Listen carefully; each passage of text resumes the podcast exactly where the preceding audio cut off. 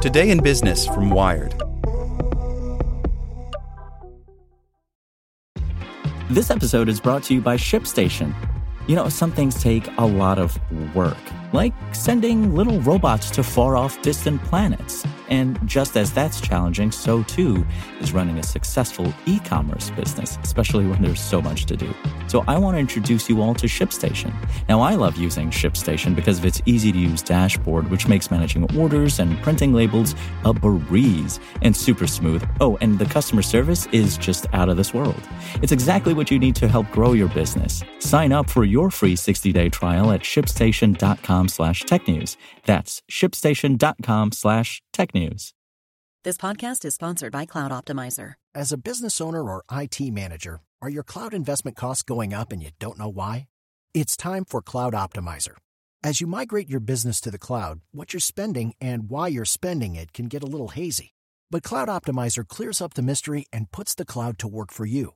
Cloud Optimizer starts by analyzing usage patterns, right sizing resources, leveraging discounts you may not be aware of, implementing automation, and much more. And by reducing unnecessary expenses and maximizing performance, Cloud Optimizer guarantees you a savings of five times what you spend for their service. As you utilize cloud based services more and more, you don't have to lose sight or control of your spend. You can stay agile, streamline your costs, and optimize your performance, plus save significant money with Cloud Optimizer.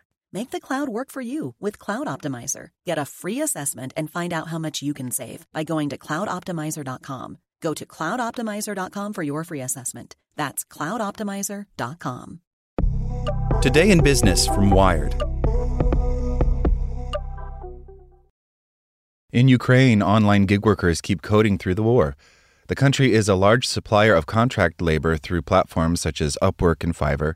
The ongoing crisis in Russia exposes weaknesses in that system. By Aarian Marshall. At the end of January, Hanna Kompaniets received an email from Upwork, a website where for seven years she is connected with online clients to work as a virtual assistant. The email, which was sent to Ukrainian workers on the platform, said the company was tracking escalating tensions in Eastern Europe. First and most importantly, we hope you are safe, it said. Then it offered suggestions to Ukrainian freelancers to help minimize any potential disruptions to your freelance or agency business and client relationships. Keep clients updated on your safety in case they get nervous. Ensure all work is up to date. Back up computers and other devices. Please stay safe, stay healthy, and stay connected, the email concluded. Less than a month later, Russia invaded Ukraine, and Kompaniets says she hasn't heard directly from Upwork since. It made me angry, she says. The email was about the client's safety and care and not about freelancers. Freelancers or gig workers who piece together work on online platforms are a hidden engine of the Ukrainian economy and world's.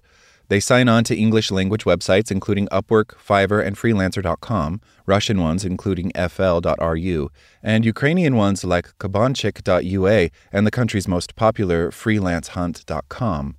They work as software engineers, project managers, IT technicians, graphic designers, editors, and copywriters. And they work for everyone on long term contracts or in piecemeal jobs startups in Germany, a garage designer in Beaverton, Oregon, a musician in Toronto, big companies such as Airbnb, GE, and Samsung. A 2018 survey by the International Labor Organization, a United Nations agency, estimated that as many as 500,000 Ukrainians were registered on web platforms, up to 3% of the country's workforce. An Oxford report found that the country is the world's seventh largest supplier of online labor.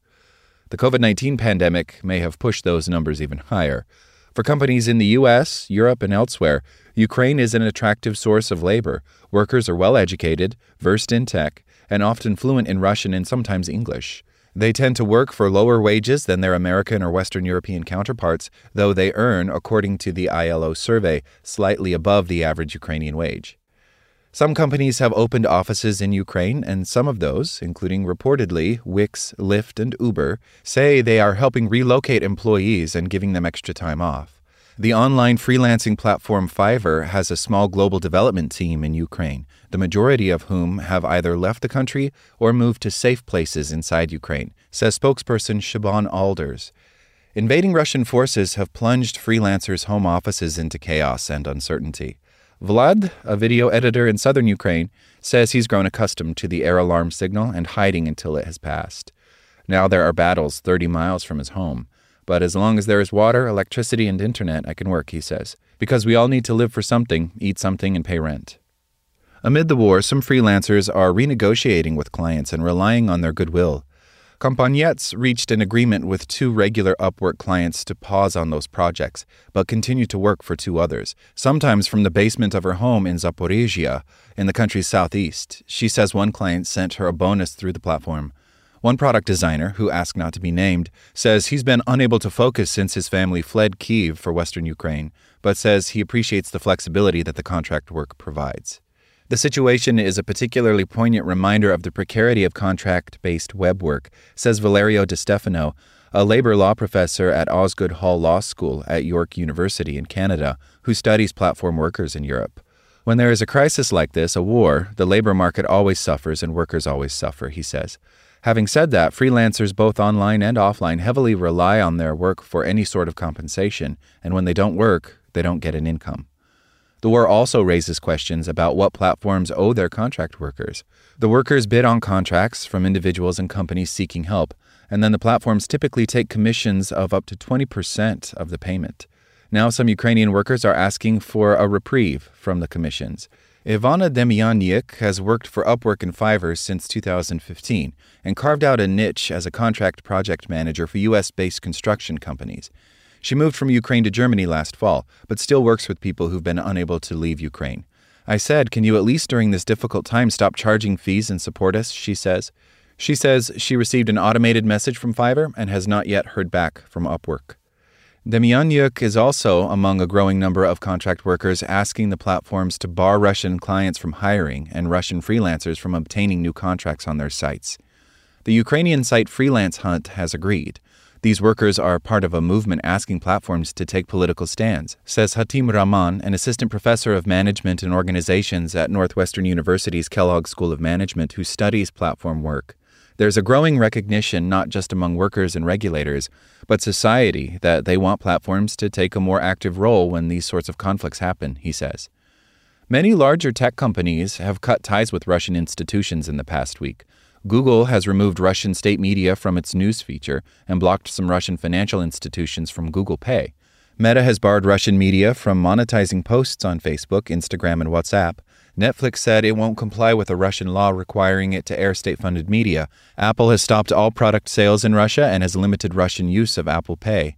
In a statement, Upwork says it has been working to do everything in our power to ensure the safety, security, and well being of our many team members on the ground in Ukraine. Fiverr did not respond to questions about its stance on Russia, but Alders, the spokesperson, said the company has created a dedicated support team for buyers and sellers affected by the war. Kompaniets, the virtual assistant, says she is sending what she earns online to the Ukrainian army. I'm happy to be in the middle of it, she says. Yes, it's dangerous, but it's meaningful. Like what you learned? Subscribe everywhere you listen to podcasts and get more business news at wired.com/business.